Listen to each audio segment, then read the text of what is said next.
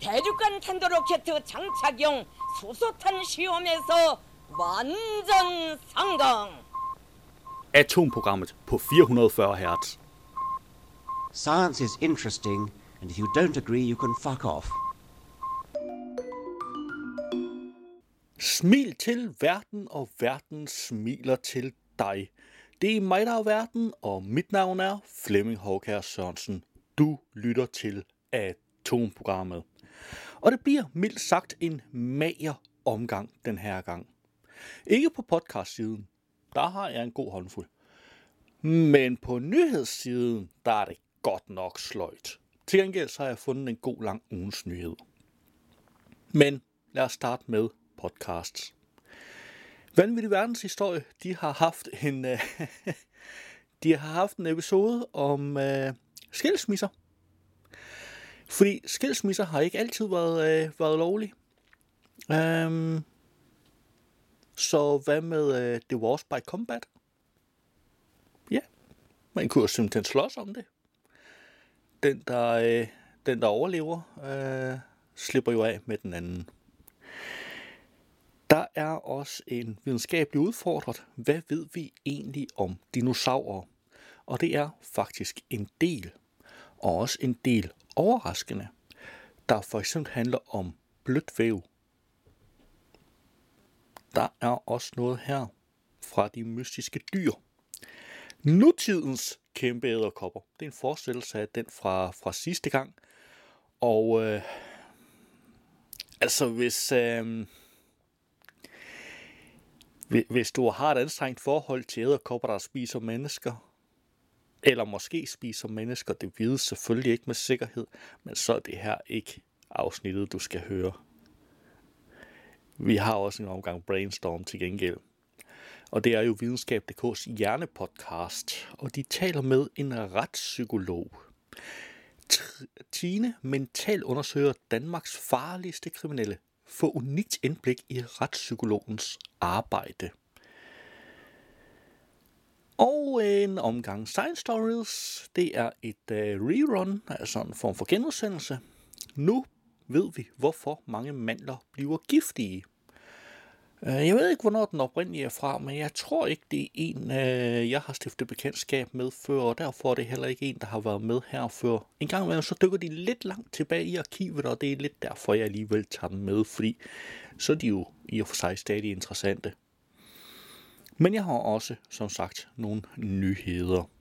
Ikke mange, men de er her. Ugens nyhed. Forsker. Blækspruttens skjulte samfund viser, hvorfor det er forkert at opdrætte dem.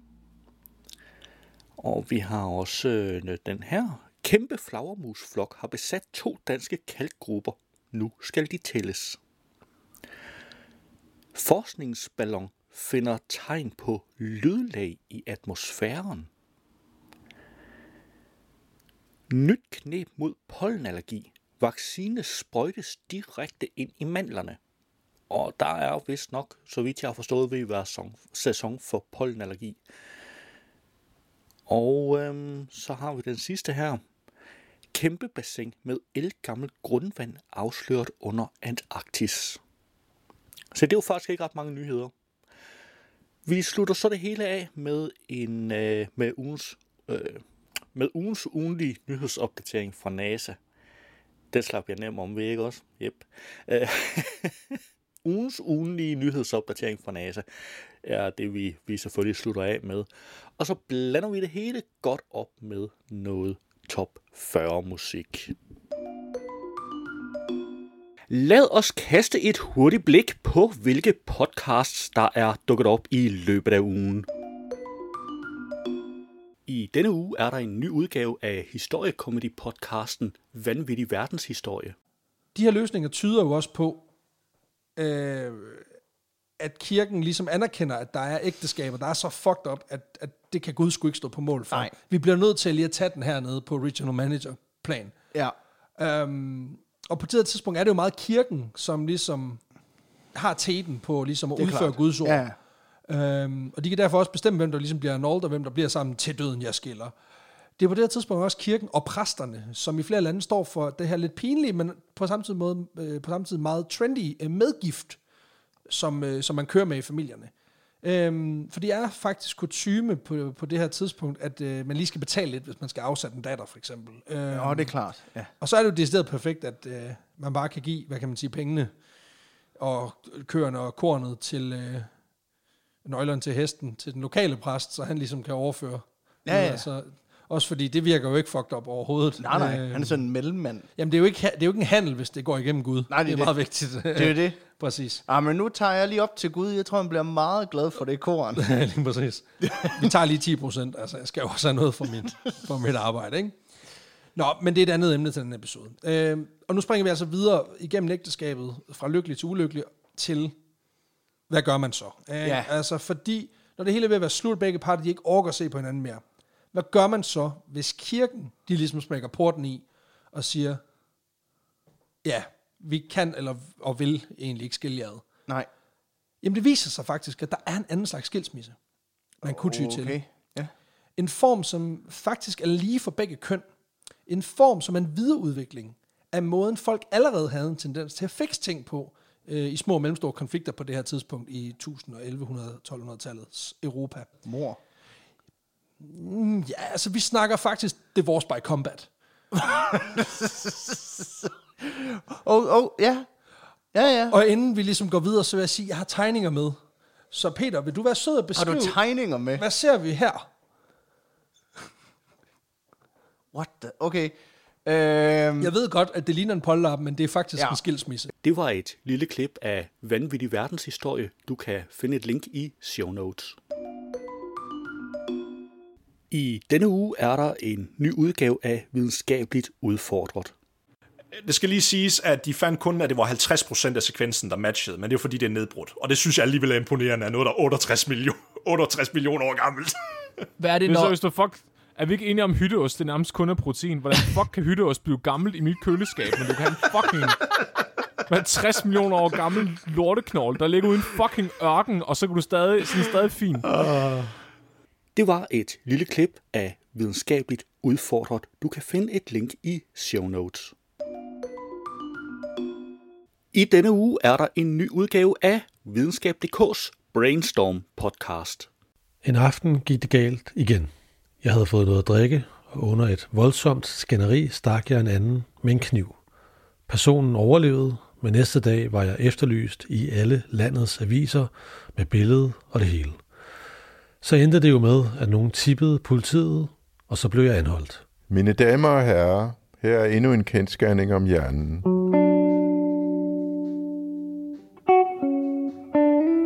Du lytter til en videnskab.dk podcast, støttet af Lundbækfonden. Velkommen til Brainstorm. I denne episode bliver vi klogere på, hvordan det er at sidde over for nogle af Danmarks farligste kriminelle. Retspsykolog Tine Vøbe fortæller, hvordan man mental undersøger blandt andre voldelige psykopater og seksualforbrydere.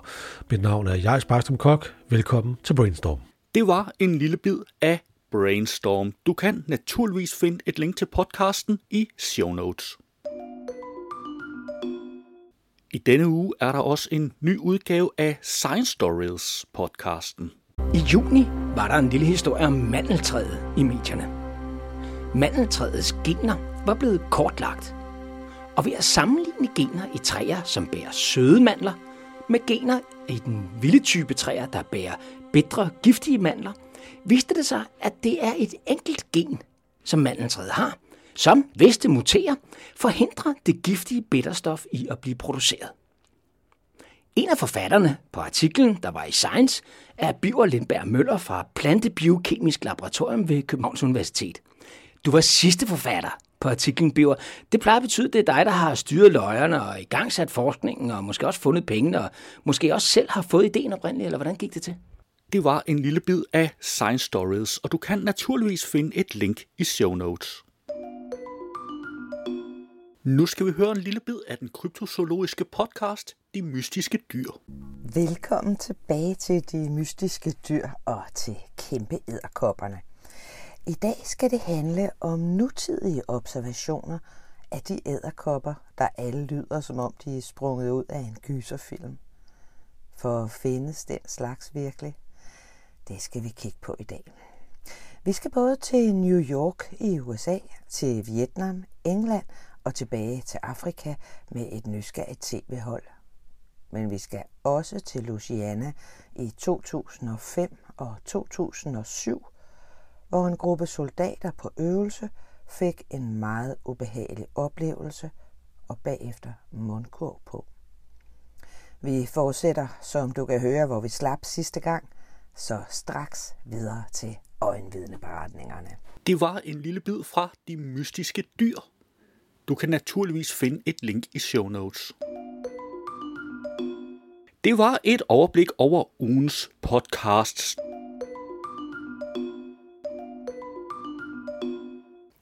På videnskab.dk's forskerzonen har jeg fundet det, der er blevet øh, denne uges nyhed. Øhm, om forskerzonen skriver videnskab.dk selv. Denne artikel er en del af videnskab.dk's forskerzone, hvor forskerne selv formidler deres forskning, viden og holdninger til et bredt publikum med hjælp fra redaktionen. Og øh, artiklen, jeg har valgt, det er Forsker. Blæksprutternes skjulte samfund viser, hvorfor det er forkert at opdrætte dem. For nyligt blev det foreslået, at der skulle oprettes et akvalkulturbrug på de kanariske øer med fokus på blæksprutekultur. Her ville der blive opdrettet 3.000 tons blæksprutter hvert år, hvilket betyder, at op imod 275.000 individuelle blæksprutter ville blive slået ihjel årligt. Min forskning undersøger dyrs bevidsthed og etiketten omkring det, omkring det og udtrykket blæksprutekultur får mig til at tænke på Octopolis og Octolantis, to vilde blæksprutte-samfund i Jervis Bay i Australien. I Octopolis findes talrige blæksprutter, der deler og kæmper om nogle få kvadratmeter havbund.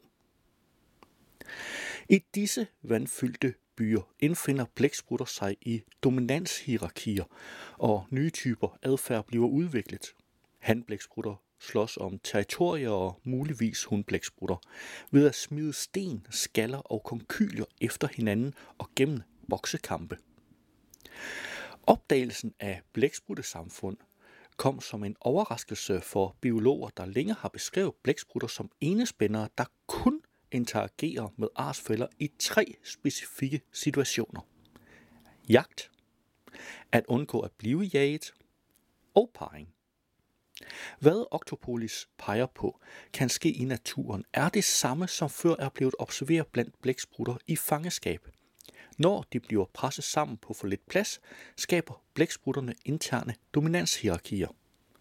I deres kamp om magten udviser handblæksprutter et væld af fjendtlige typer adfærd, herunder at kyle med kammuslingsskaller for at forsvare deres huller, og ikke mindst den såkaldte mantle op øh, fremvisning, der får blæksprutten til at ligne en tonende vampyr.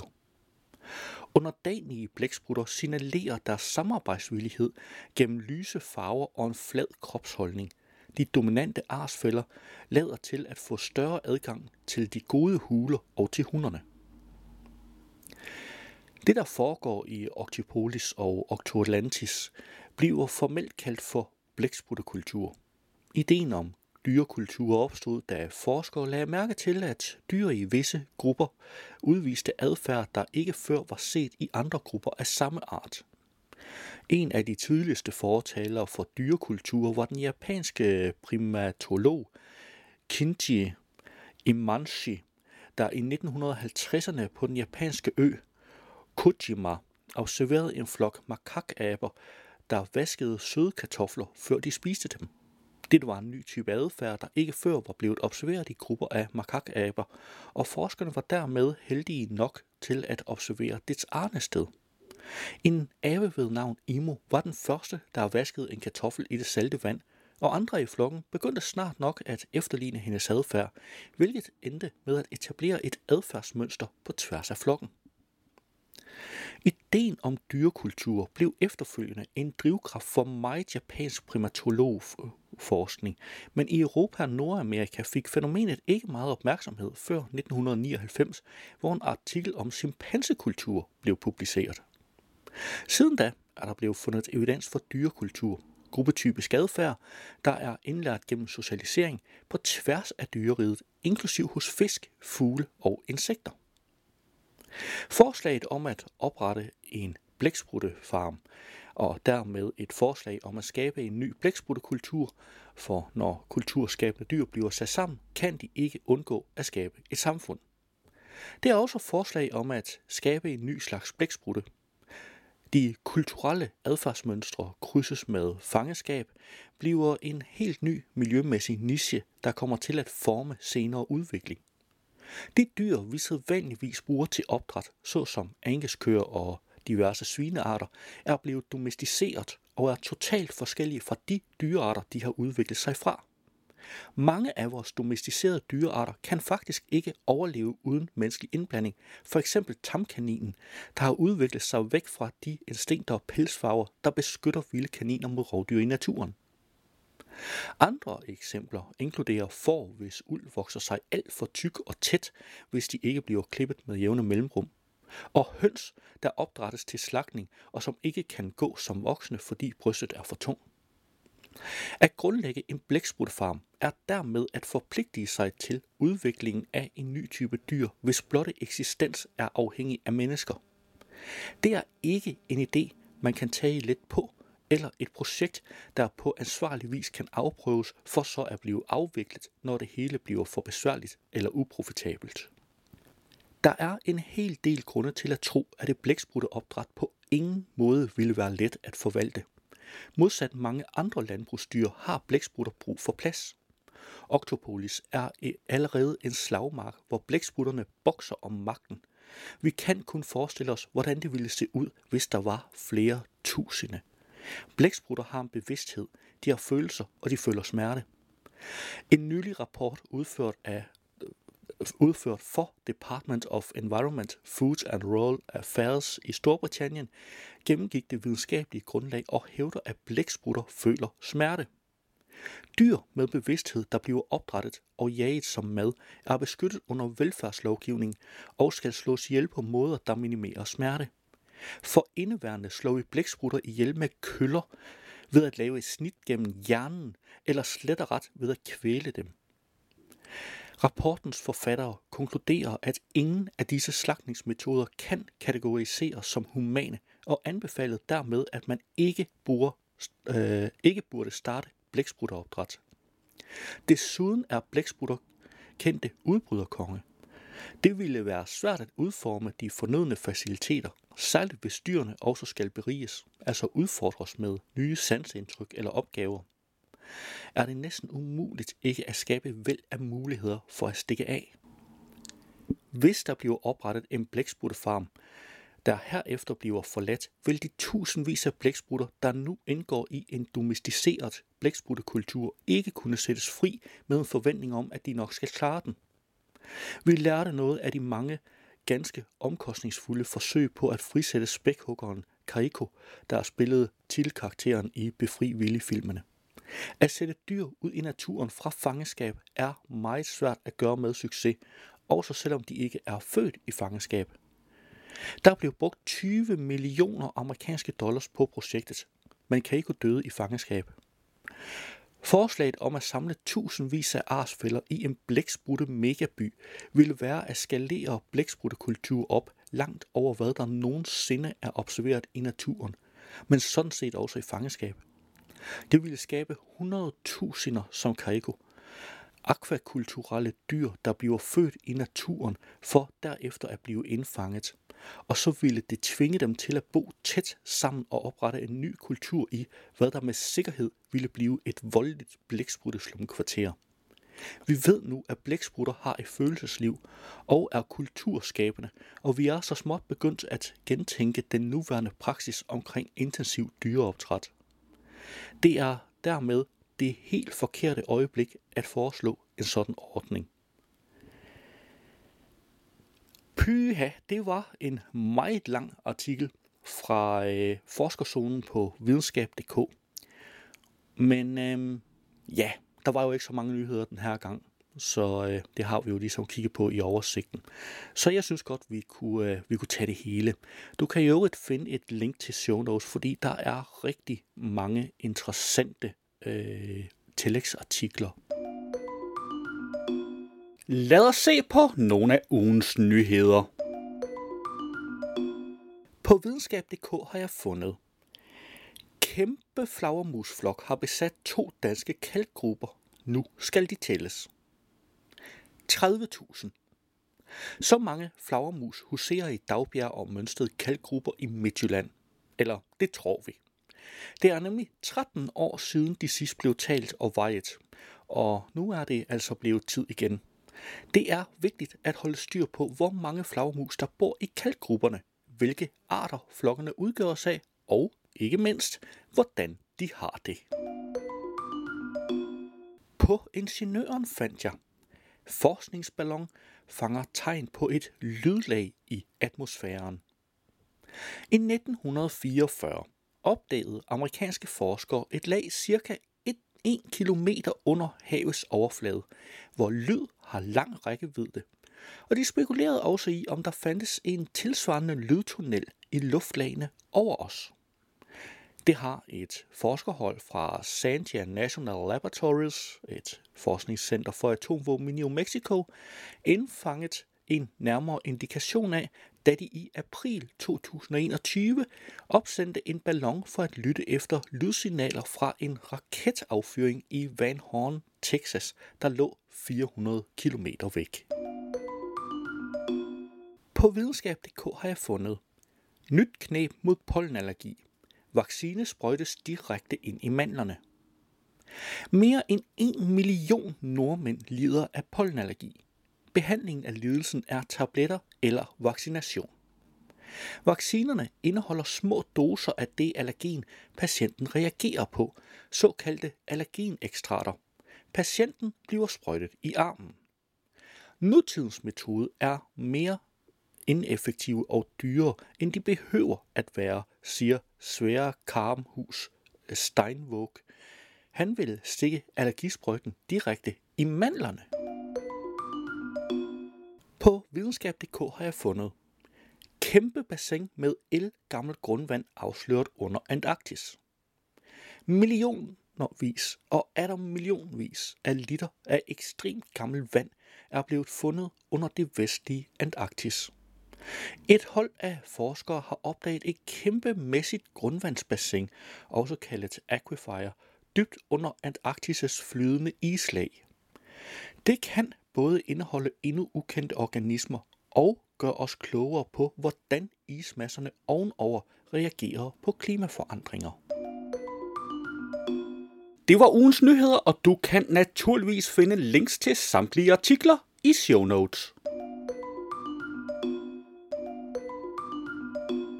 Hvis du havde hørt radioudgaven, så ville her være denne uges udgave af NASA's nyhedspodcast This Week at NASA, men den er ikke inkluderet i podcastudgaven af udsendelsen. Du kan finde et link til den i show notes. Det var atomprogrammet for denne gang. Du skal have tak, fordi du lyttede med, og vi lyttes ved næste gang. Atomprogrammet er hjemhørende på 440 Hz. Du kan finde mere på 440 Hz.net.